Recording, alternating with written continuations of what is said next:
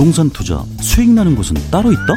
서울보다 서울 같은 도시 창릉 3기 신도시가 있다. 3호선 GTS 특급 교통에 9만 명 일자리가 계획된 첨단 IT 기업 도시 창릉 신도시의 오피스텔 정보 한스머니가 안내해드립니다. 소액 투자가 가능한 수익형 부동산 오피스텔.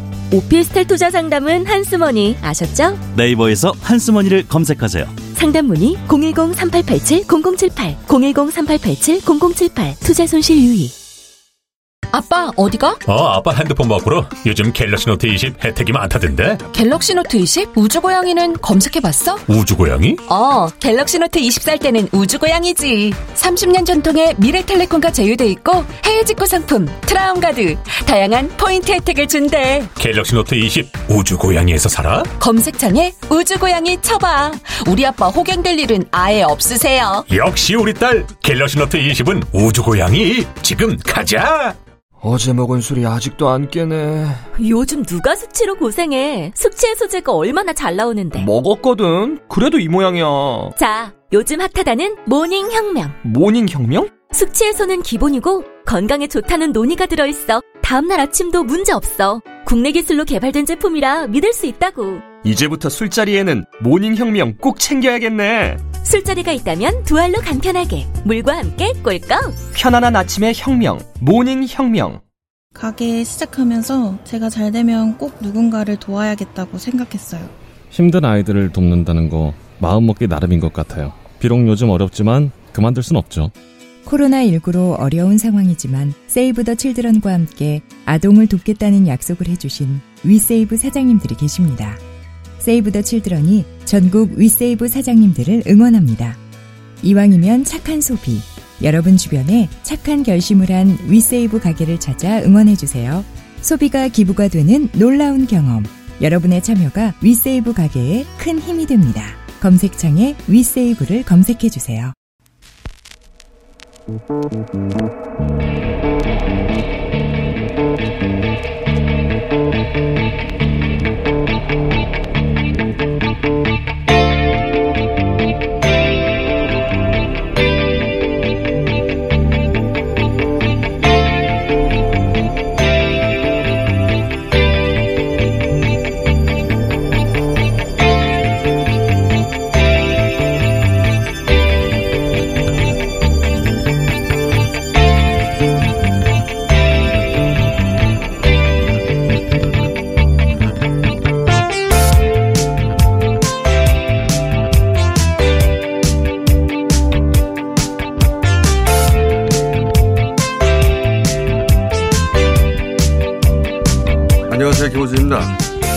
지난 8월 20일 청와대 앞에서 한 목사님이 이렇게 기자회견을 했습니다.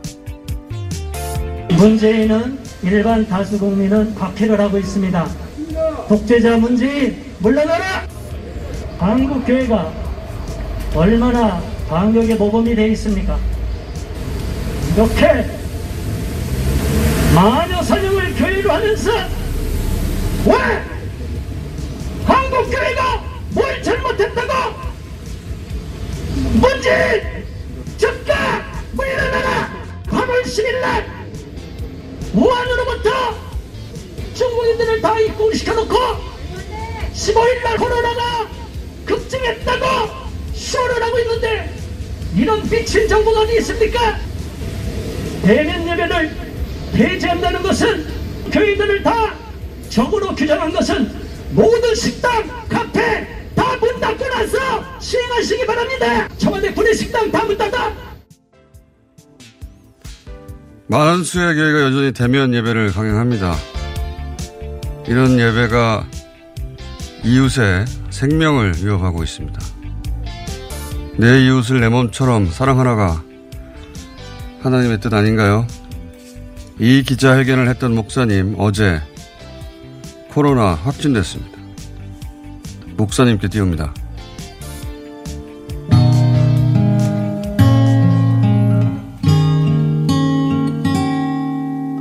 너는 내 이웃을 내 자신과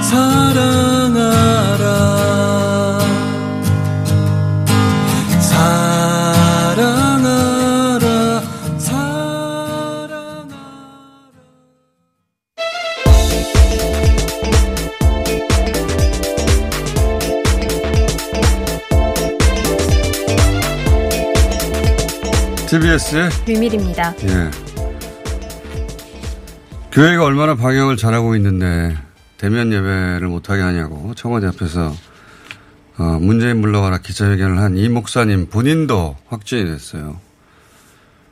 가족도 확진이 됐고 그 바이러스는 신앙심이 없어요 당연히 목사님도 걸리는 겁니다. 그리고 거기서부터 N차 감염이 나오면 그 이웃들 생명은 또 어떻게 합니까? 예. 저는 3단계 조치 어, 논의되고 있는데 시료가 과연 기대만큼 있을 것인가 하는 걱정이 있는 게 교회 입장이 바뀌기 전에 이 3단계 조치가 의미가 있을까? 3단계가 교회 입장을 바꾸게 만들까? 3단계가 아니라 교회 입장을 바꾸게 하는 게 중요한 게 아닌가. 그리고 또 광화문 집회 참석했거나 그 인근에 머물렀던 분들 중에 여전히 검사를 받지 않은 분들의 숫자가 80% 가까이 됩니다. 예. 3단계 이전에 이분들 추적 검사하는 게 더 급선무가 아닌가. 3단계가 무슨 마법을 일으키지는 않을 것 같아요. 그러니까 논의의 초점이 3단계냐 아니냐가 아니라 이 교회 예배하고 그리고 어, 광화문 참석자들을 찾아내고 검사 받게 하는 게 먼저 아닌가.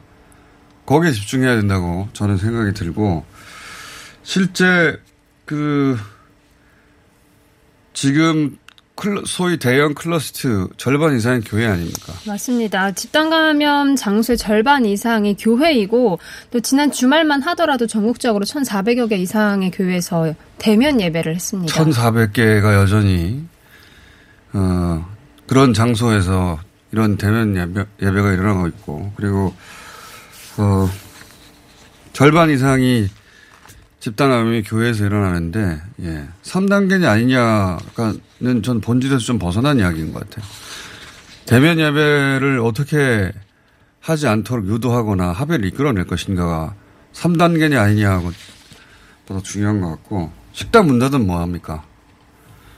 그런 생각이 들어요. 이 수치를 보면 볼수록. 그리고 광화문 집회 참석자들을 검사하지 않는 분들이 3단계 하면 자발적으로 스스로 나오나요? 또 별개의 얘기 아닙니까? 그리고 광화문 집회 참석자 경우에 어, 저희가 주중에 한 김경수 도지사 인터뷰 중에 확인된 것이 질본이 기지국 정보를 베이스로 준 명단과 경남도가 자체로 파악한 명단 사이에 천 명의 차이가 맞습니다. 있어요. 천 명이 실제 휴대폰을 껐다는 겁니다. 저는 이 대목을 왜 언론들이 대대적으로 보도하지 않는지 모르겠는데 저는 굉장히 심각한 상황이라고 보거든요. 경남도 하나에서만 천 명이 휴대폰을 껐어요. 그렇다는 얘기는 단체로 휴대폰을 끄라고 누가 지시했다는 겁니다. 아마도 인솔자였겠죠. 그리고 그 인솔자는 각자 판단한 게 아니라 그 위에 누군가가 지시했을 것이고. 이게 매우 이례적이고 이상한 것은 과거에 태극기 집회에 참석한다고 휴대폰을 단체로 끄고 그런 일이 없었단 말이죠. 왜 꺼요? 이번에. 광원 집, 집회 직후에 이제 어떤 카페에서 공지사항이라면 온라인에서 돌았던 아직도 그 작성자가 확인이 안 된 확진자 동선이 노출되지 않도록 휴대폰을 끄라. 네. 그런 게 돌았었죠. 그 공지가 실제였을 수도 있겠다 싶은 거죠. 그러면 어 이건 대단히 엄중한 방역법 관련 위반 소지가 있어 보입니다. 밀집 집회인데 초대형 그리고 전국에서 오는 밀집 집회인데 동선이 드러나지 않도록 해야 되겠다고 혹여라도 확진자가 나와도 미리 휴대폰을 끄라고 그렇게 사고한 사람이 있을 수도 있는 거 아닙니까? 어, 그래서 저는 당시 상황이 어떻게 돌아가는지 구체적으로 추정해보고 관련 사항들을 취재하고 해야 된다고 생각이 드는데 그 많은 사람들이 한번 구체적으로 상상을 해보세요. 그 많은 사람들이 수백 대 버스를 타고 올라와서 전국에서 휴대폰을 껐어요. 그럼 인솔자들은 그 사람들을 어떻게 연락하고 행동을 통일하고 휴대폰이 있으면 뭐 카톡을 하거나 단체 문자를 하면 되는데 통제해서 나중에 이리저리 돌아다니고 행진을 하다가 다시 특정 장소에 모이고 돌아가고 이게 어떻게 통제가 되죠? 그게 상, 구체적으로 상상해 보면 어, 수만 명을 수만 명이 있는 공간에서 40여 명씩 그리고 전국에서 온 수천 명 이상을 수백 대 버스별로 관리한다는 건 굉장히 어려운 일입니다. 저는 장비가 사용됐을 거다. 왜 여행 가면 깃발 들고 여행 가이드가 사람 몰고 다니잖아요. 그럴 때 그룹이 커지면 무선 마이크 같은 걸 사용해요. 왜 박물관 같은 데 가면 왜 가이드가 이렇게 쭉 앞에 가고 목에 뭐 걸고 있고 사람들은 무슨 각자 이어폰 끼고 따라다니면서 어 작품 설명 듣고 그런 거 보신 적 있죠. whispering 시스템이라고 하는데 그 송수신 거리가 몇백 미터 되는 것들도 많거든요. 그런 시스템을 사용했을 것 같다. 구체적으로 생각해 보세요. 아주 원래 탐사 취재의 기본은 구체적인 추정으로부터 시작하는 겁니다. 저는 그런 업체를 뒤지면 주최 측을 확인할 수 있을 것 같다. 지난번 이야기한 버스 예약비. 개별 버스로 예약하지 않았을 거거든요. 버스 회사별로 뭉태기, 뭉태기. 뭉태기? 예. 무더기로 버스 회사 단위별로 예약을 했을 테니까 뭉칫돈이 먼저 예약금으로 지급됐을 것이다. 이런 걸 확인하는 게 주최 측을 확인하는 길이고 주최 측을 확인하는 게 중요한 것이 누가 그런 결정을 내렸는가 거슬러 올라가서 어, 그 책임을 물어야 된다고 봅니다. 이건 너무나 큰 피해를 초래했기 때문에 어, 그런 게 3단계 논의만큼 어떤 의미에서는 더 중요하다. 그것보다 거기를 찾아야 되는 거 아닙니까? 그래서 그 사람들 다 검사 받게 만들고. 너무 길게 얘기했네요. 자, 관련 교회발이 절반 이상이라는 것과요. 그리고 비대면 예배를, 예배를 그래서 대통령도 나서서 당부를 했는데 그렇습니다. 한국교회총연합과 이제 어제 대통령과의 만남이 있었는데 여기서 이제 종교단체를 영업장이나 사업장 취급하지 말아달라라면서 대면 예배를 계속 요구를 했습니다. 요구를 했다는 것은 계속 하겠다는 의지를 밝히셨는데 그 공동 대표께서 잠시 들어보시겠습니다. 정부가 방역을 앞세워서 교회를 행정명령하고 또 교회는 정부 받침에 반발하는 것은 국민들께 매우 민망할 뿐입니다.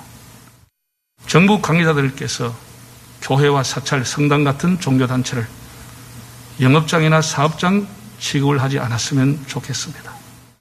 저는 오늘 방역과 경제라는 두 축의 난제를 붙잡고 해결을 위해 노력하시는 대통령님께 정부와 교회의 협력기구를 제안하고자 합니다. 교회는 정부의 방역에 적극 협조할 것입니다만 교회 본질인 예배를 지키는 일도 결코 포기할 수가 없습니다. 예배를 계속 하겠다는 게 적어도 한교총의 입장인 것 같은데, 어, 그렇다면 저는 2주마다 전 교인이 코로나 검사를 받아야 된다고 봅니다. 그리고 이 그분들 전원 능동 감시에 등록하고 그 신앙심을 어떻게 할 수 없고 반드시 대면 예배를 해야 되겠다면 그 이웃에게 피해를 가지 말아야 될 거 아니에요. 이웃에게. 근데 본인도 모른다는 거 아닙니까? 무증상일 경우에. 그러니까 2주마다 검사를 전원 받으시고 그리고 능동 감시자로 스스로 분류 해서 교회가 2주마다 그 보고를 당국에 하면 되죠. 그런 정도의 각오가 아니면 그냥 우리는 봐주세요는 말이 안 된다고 봐요. 본인들만 피해를 입는다면 또 모르겠어요. 그게 아니잖아요. 예. 어떻게 이렇게 요구할 수 있나 모르겠습니다. 오히려 거꾸로 이웃을 사랑하기 위해서 다들 괜찮다고 하는데 교회가 먼저 나서야 되는 거 아니에요? 이러면 안 된다고? 전 잘 이해가 안 가는데 꼭 그래야 한다면 제가 그 신앙심의 깊이를 잘 이해 못 하겠으니까 2주마다 검사를 받, 받으면 되죠. 전원이 자비로. 예, 돈보다 신앙이 더 중요한 거 아닙니까 지금? 그리고 자가격리 자가격리를 할 수 없으니 능동감시로 분류해서 당국에 보고를 하는 거예요. 2주마다 한 번씩 받는 그냥 일반 기업도 있어요. 실제 전액 지급해서. 자, 다른 뉴스 한두 개 정도 할 시간밖에 없네요. 네, 어제 국내에서 일단 그 지역 감염으로 확진된 분이 434명입니다. 네, 이렇게 좀 계속해서 확진자가 늘고 있는 상황인데 정부가 이에 대해서 이제 업무 개시 명령을 전공의들과 전임의들한테 하지 않았습니까? 그런데 이들은 사직서를 내겠다고 밝혔고 그리고 각 병원별로 사직서를 모아서 만약에 정부가 형사 고발이나 행정 처분을 할 경우에 이제 집단으로 이것을 내겠다라고 밝혔습니다. 아... 정부와 이 전공이 혹은 그 의협과의 대결 국면을 그냥 대등하게만 다루는데 어, 이건 공익과 사익이 부딪히는 거예요. 정부가 자기 주머니 챙기려고 하는 건 아니잖아요. 그러니까 대등하지 않습니다. 일단 가치에 있어서.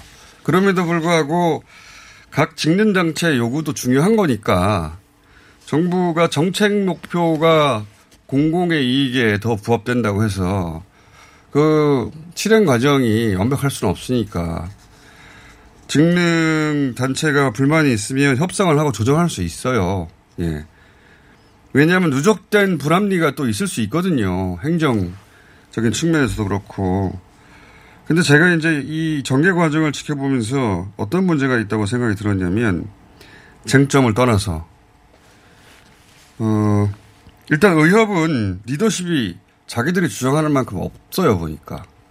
일을 엄청나게 크게 벌였는데, 일단 지도부가 극우, 극우적인 정치적 성향을 가지고 있어서 그런지, 이 직능의 불만을 자신들 정치적 목적에 활용했, 이용했다, 이렇게 보여지고요. 일은 벌였는데 수습을 할 수가 있는 능력이 없다. 그리고 이제 그러다 보니까 전공이, 어, 단체, 가 이제 전면에 나선 것과 마찬가지 상황이 됐는데 여기도 좀 문제가 있어요. 어, 정부가 대표성을 가진 누구와 대화할 창구가 있어야 해결을 할 수 있는데 대표성을 가진 창구가 과연 있는지 어, 동호회 모임일 수는 없는 거 아닙니까? 이렇게 큰 일이 벌어졌는데. 네.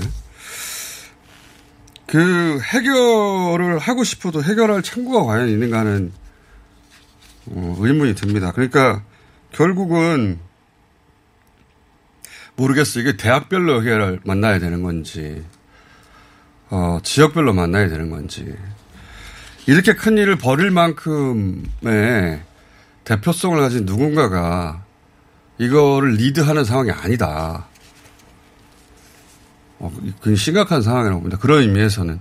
근데 또 그걸 해결할 책임이 정부에 있기 때문에 자, 어, 이 사안도 계속 짚어가겠습니다. 네, 오늘은 또 있어요? 네, 한 가지 내일 그 민주당 전당대회가 아. 예정대로 진행이 됩니다. 온라인으로 진행됩니다. 알겠습니다. 여기까지 하겠습니다. TBS 류미리였습니다. 오빠 아셨어요? 코업이 면역력에도 좋은 거. 세상에. 그래서 코업이 또 완판됐구나. 코어업은 정상적인 면역 기능에 필요한 아연 그리고 페루산 마카에 멀티비타민까지 들어있잖아요. 언니도 알죠? 알지. 하루 900원도 안 되는데 다 챙겨주잖아. 역시 재구매하는 이유가 있어. 면역력과 활력을 한 번에. 완판 기념 통큰 이벤트는 계속됩니다. 검색창에 코어업 검색해주세요. 긁지 말고 뿌리세요 글루타셀. 아직도 무작정 긁고 계신가요? 땀이 나고 민감해지면 신속한 피부 진정이 필요합니다. 이럴 때 긁지 말고 글루타셀을 뿌려보세요. 인터넷 검색창에서 리얼한 후기를 확인하시고 특허받은 글루타셀 스프레이를 만나보세요. 전국에 있는 글루타셀 취급 약국에서 구매하실 수 있습니다. 긁지 말고 뿌리세요 글루타셀. 홍대리, 오늘 차 안 가지고 왔네? 음. 서울시 승용차 마일리지로 갈아탔거든. 승용차 마일리지? 서울시에서 자동차 운행 거리를 줄이면 포인트를 주는데 현금처럼 써도 되고 영화 보거나 책도 사고 자동차세 같은 세금 내는데도 사용할 수 있다고. 오, 운행 거리를 줄인 만큼 돈이 되는 거네. 김 대리도 얼른 가입해. 2020년 7월 9일부터 서울시 승용차 유일제 혜택이 종료되고 승용차 마일리지 제도로 운영됩니다. 미세먼지와 온실가스도 줄이고 혜택도 받는 서울시 승용차 마일리지에 많은 참여 바랍니다. 자세한 사항은 120 다산 콜센터로 문의하세요. 이 캠페인은 서울특별시가 함께합니다. 팟캐스트 청취자가 업어 키워주신 대장사랑 벌써 출시된 지 5년이래요. 우리 몸을 위해서 대장도 사랑해야 하지만 유산균을 사랑하고플 땐 유산균 사랑 효소를 사랑하고플 땐 효소 사랑 다이어트를 사랑할 땐 듀이어트 유산균 사랑 효소 사랑 듀이어트 많이 많이 사랑해주세요. 듀이어트 챌린지 8기를 모집하고 있습니다. 검색창에 듀이어트.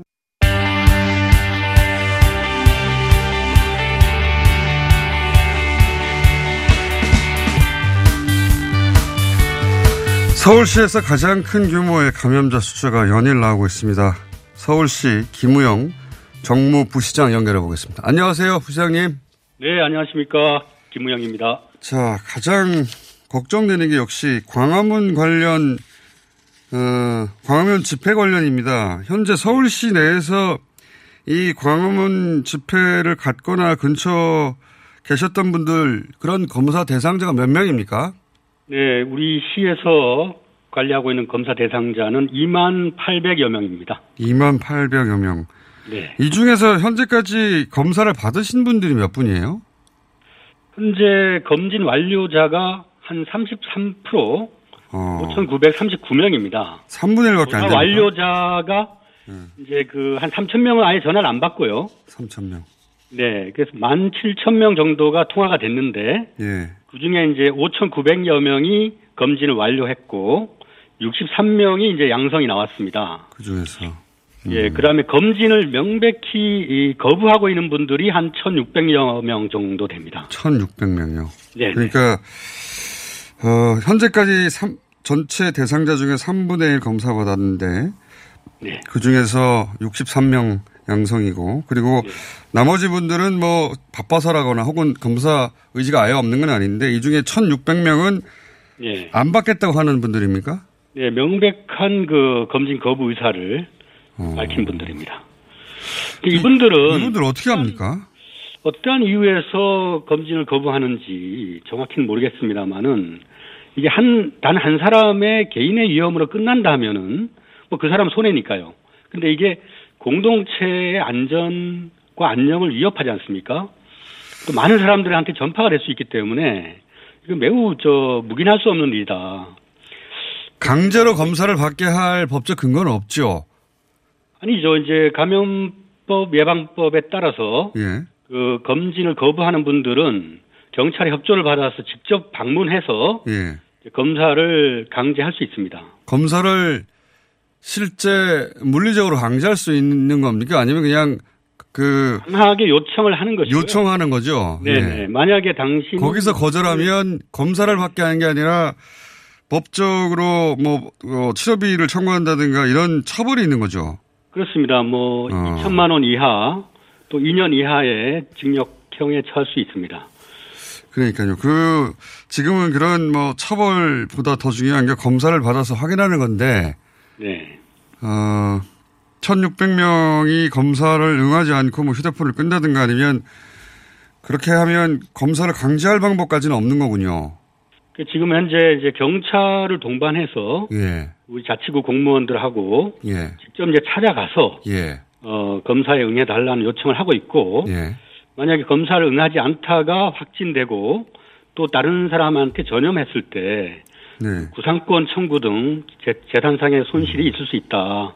그런 점을 강하게 좀 설득하고 있습니다. 그 1,600여 명의 소재나 뭐 연락처까지 파악이 된 거는 예, 예, 예. 맞습니까? 그 명단은 핸드폰 어, 정보를 가지고 예. 전화를 해서 그 확인한 그런 명단입니다. 그러니까 지금 이제 경찰청의 협조를 받아서 직접 찾아가서 예를 들면 임의동행으로 어, 보호소까지 간다든가 뭐 그런 게 가능하겠군요. 예. 예, 방문해서 거기서 검체를 또 할 수도 있습니다. 아, 그렇군요. 방문 검진. 자, 1,600명. 거기 지금 서울시가 어, 온 신경을 집중하고 있다고 제가 들었고.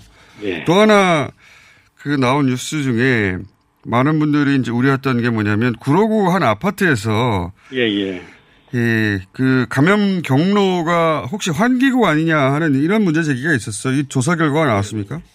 어제 이제 그 역학 전문가 또 건축 설비 전문가 또 질본 또 서울시 역학 조사관하고 구로구 예. 합동 조사단을 구성을 해서 그 검체를 한 11곳을 했습니다. 예. 환기구 중심으로 해서 근데 환기구에서는 바이러스가 검출되지 않았습니다. 아, 그렇군요. 다행히도. 네, 아마 엘리베이터나 다른 그 어, 요소도 충분히 또 검토를 해야 되지 않을까 싶습니다. 알겠습니다. 적어도 이제 소위 환기구를 통한 공기 감염 이건 아니고 뭐 엘리베이터에 버티나 직접 접촉이나 그런 가능성 그런 게 남은 거군요. 예. 예, 여러 가지 시나리오를 알겠습니다. 시뮬레이션 해봐야 될것 일단. 환기구는 아니다. 네네. 한 가지만 더 여쭤보겠습니다. 네.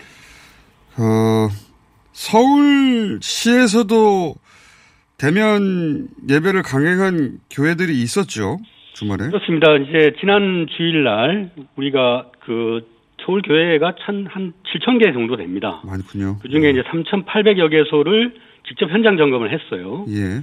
그 중에 이제 94%는 비대면 예배로 전환하거나 예배를 중단했습니다. 예. 근데 이제 어, 231개소가 대면 예배를 했어요. 200개가 넘는군요, 여전히. 예, 근데 20인 이상은 17개소밖에 안 되고요. 음, 대부분 소형 20인 교회군요. 미만, 미만 입니다. 그렇군요.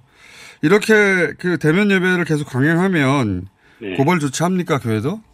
그렇습니다. 이제 원 스트라이크 아웃 제도를 저희가 도입을 해서 예. 지금은 이제 어그 집합 제한 명령을 내리고 있는 거고 만약에 그 제한 명령을 위배했을 경우에는 즉각 어, 집합 금지 조치를 취하고 고발 조치를 할 계획입니다. 알겠습니다. 부시장님. 네. 어, 아무래도 부시장님하고 앞으로 서울시 관련 상황 계속 업데이트 해 나갈 수밖에 없을 것 같습니다. 네. 저희가 연락드리겠습니다. 감사합니다. 네, 최선을 다하겠습니다. 예. 네. 서울시 김우영 정무 부시장이었습니다. 자, 바로 이어서 광주시 상황도 좀 짚어보겠습니다. 어, 3단계에 준하는, 예, 행정명령을 광주시가 내렸습니다. 박향 복지건강국장 연결되어 있습니다. 안녕하십니까? 네, 안녕하세요. 박향입니다. 예. 3단계에 준한다는 건, 어, 어떤 조치가 내려졌다는 겁니까? 저희가 이제 사회적 거리두기 단계를 구분할 때요. 예. 가장 이제 시민들이 느낄 때 체감이 있는 게 집합 모임 행사에 대해서 어떻게 하느냐, 예. 또 다중이용 시설에 대해서 어떻게 적용하느냐 문제거든요. 네네.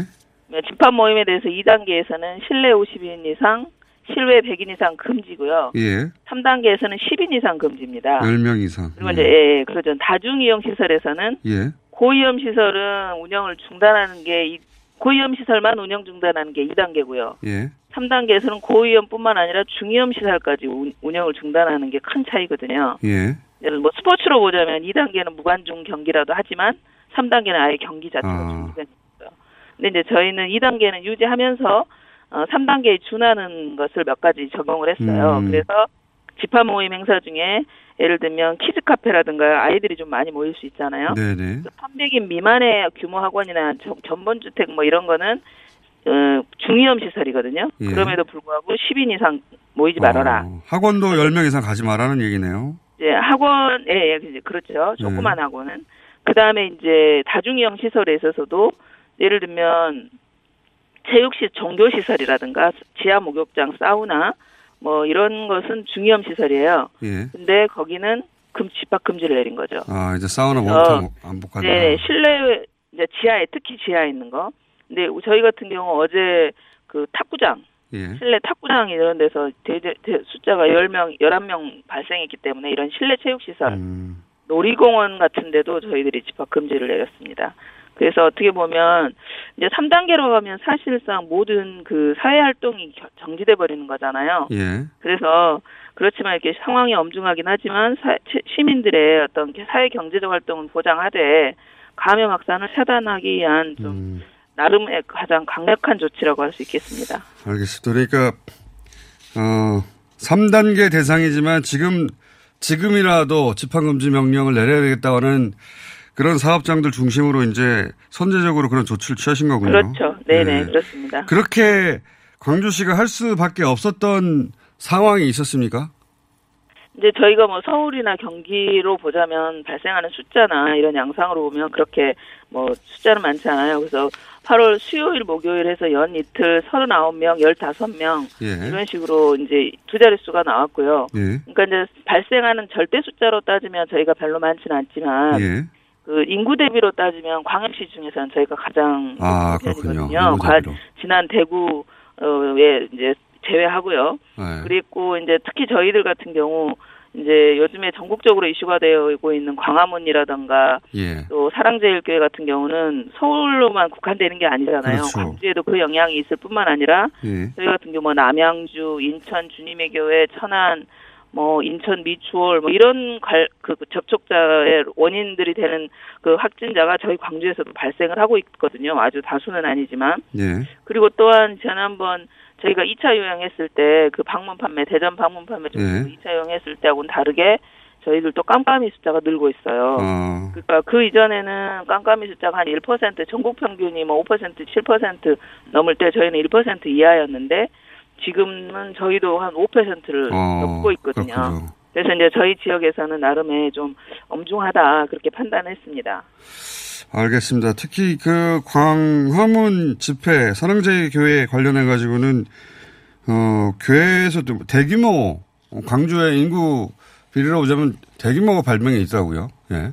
네, 그렇습니다. 대규모 확진이. 저- 네네. 저희가 이제 광화문 같은 경우는 초창기에는 좀 드러나지 않아서 지난 18일 이후부터 서서히 명단을 받고 또 저희들도 제보가 좀 있었어요. 광화문을 예. 버스로 갔다. 어. 그래서 뭐 다른 지역보다는 적- 적지만 뭐 여섯 대가 갔다. 그래서 저희가 그걸 찾아 나섰고 이제 저희 광주 모집책이 또 어, 바- 확인이 됐고 그러니까 한 세 대 정도 갔더라고요. 어. 그래서 저희들도 확인을 해봤는데 전체적인 숫자는 한 10여 명 정도 확진이 나왔어요. 예. 근데 그 확진이 광화문 관련 확진이 나온 가정들은 대개 보면 뭐 전국 이슈화도 됐지만 어 저기 뭐 골드 스파 물놀이장에 갔다. 아 거짓말. 봤더니 광화문이 있었고요. 어. 또 다른 뭐 유흥시설 관련 아니 그 다른 확진자 관련해서 가족 여행을 갔다 했는데 봤더니 광화문이었고요. 어. 그다음에 이제 저희가 그 모집책으로부터 받은 또 네. 우리 경찰과 합동으로 해서 받은 명단 중에 이제 나중에 늦게 좀 해가지고 어 전대병원 선별진료소에서 한 여섯 명이 가족뿐만 아니라 그 지인들이 한꺼번에 발생이 되는가 하면 이제 음. 또한명 강화문이 이제 전남을 주소지를 두고 있지만 우리 광주로 왔다 갔다 하면서 광주에서 확진이 됐는데 이분이 교회를 가신 거예요. 아. 봤더니 그분이 교회에 예배를 한 세 번 참석을 했어요. 15일 광화문 갔다 와서 광화문 갔다 와서. 15일 참석을 했어요. 예. 그래서 이제 그 교회를 급박하게 어, 한 6시간 걸쳐서 하루 만에 이제 670명 정도를 했거든요. 예. 근데 거기서 30명이 나와버린 거예요. 아. 그분들이 본인들이 광화문 갔다 왔다는 사실을 빨리 밝혔거나 혹은 광화문 갔다가 교회 다녀왔다는 사실을 빨리 밝혔어도 그랬죠, 그랬죠. 그런 엔차 감염을 그래서 막을 수 있었을 텐데 지금 전국적으로 행정명령을 다 그렇게 내렸음에도 신고를 안 하신 거죠. 광화문이 유독 그러네요 지금. 네네, 그렇습니다. 알겠습니다. 지금 3단계 준하는 행정명령 발동한 이유 이해했고요. 또, 또 연결하겠습니다. 다음 주에. 감사합니다. 네, 감사합니다. 네, 박향, 광주시 복지 건강국장이었습니다. 자, 바로 이어서 상황이 이런데 3단계로 가야 하느냐, 아니냐, 논의가 한참 있습니다. 대한예방의학회 코로나19 대책위원장 김호란 교수님 전화 연결됐습니다. 교수님? 예, 안녕하세요. 예. 사실 한 가지만 여쭤보려고요. 예, 예. 다른 게 아니라, 어, 3단계로 가자. 아니다. 이런 논의가 계속 있습니다. 정부 당국에서는, 어, 신중해야 된다. 아직 이번 주, 이번 주까지 어, 봐야 한다. 대체로 이런 입장인 것 같고, 또 뭐 정치권 일각에서도 바로 가자는, 또 감염병 전문가 또 일각에서도 바로 가자는 주장도 있고. 교수님은 이게 어떻게 보십니까? 예, 저는 아직은 좀 3단계로 가는 것을 신중하게 하자라는 주의인데요. 예, 왜 그렇습니까? 3단계라는 거는 말 예. 그대로 사회적 거리두기 단계를 더 강화하는 걸로 사람들의 접촉을 최대한 줄이는 거거든요. 그렇죠. 예, 근데 현재 방역의 최대 걸림돌은 사람들이 계속 움직이고 있어서라기보다는 예.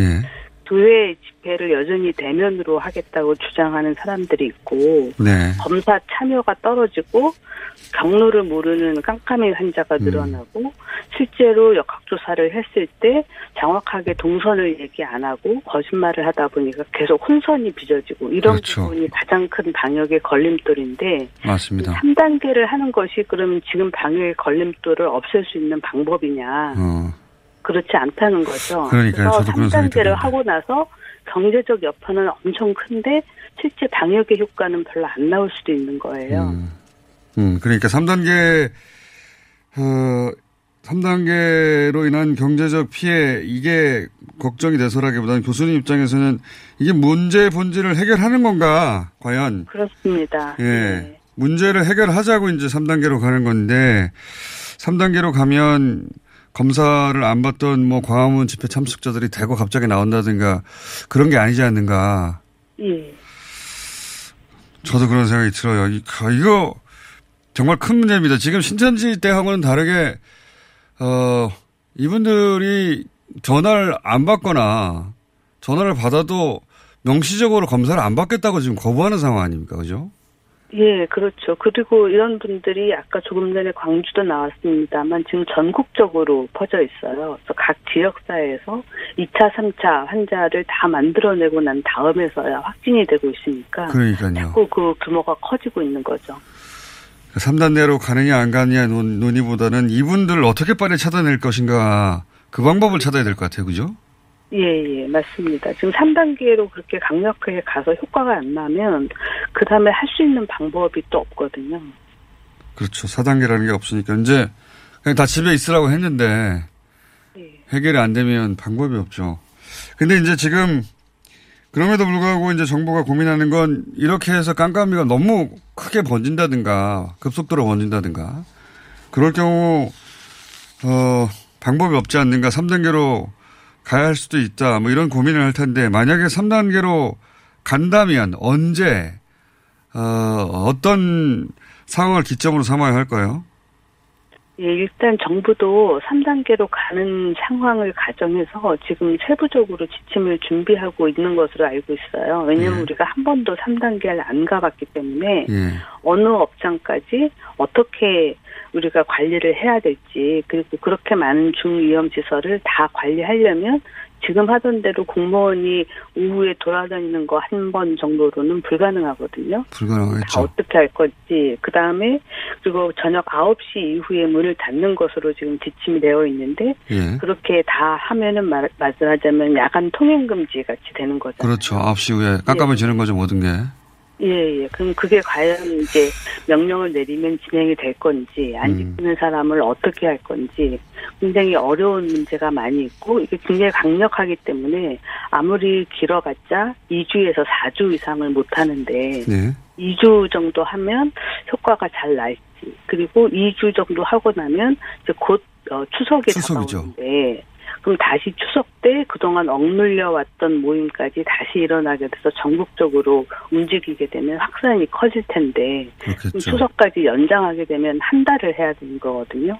아, 이게 쉬운 문제가 아니네요. 예, 그러니까 추석, 뭐, 이동 금지를 그럼 내릴, 내려야 하는가, 이런 고민도 생기겠네요.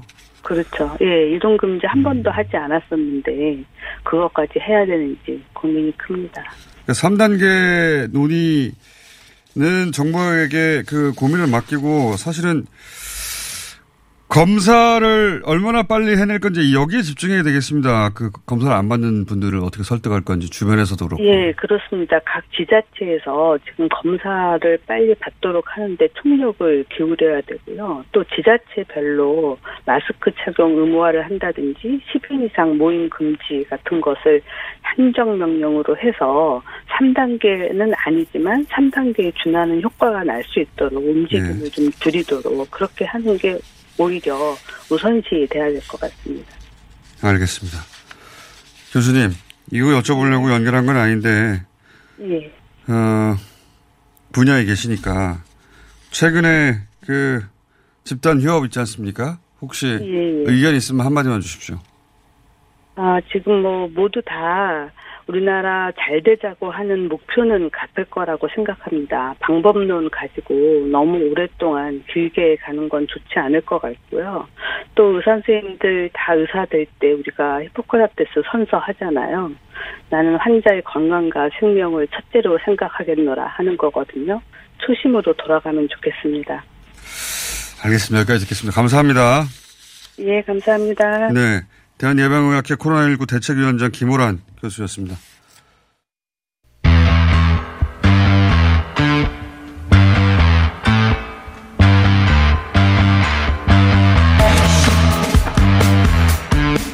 자, 전공 의사들이 사직서를 아직 제출은 하지 않았다면 작성해 뒀다고 하는 어, 상황입니다.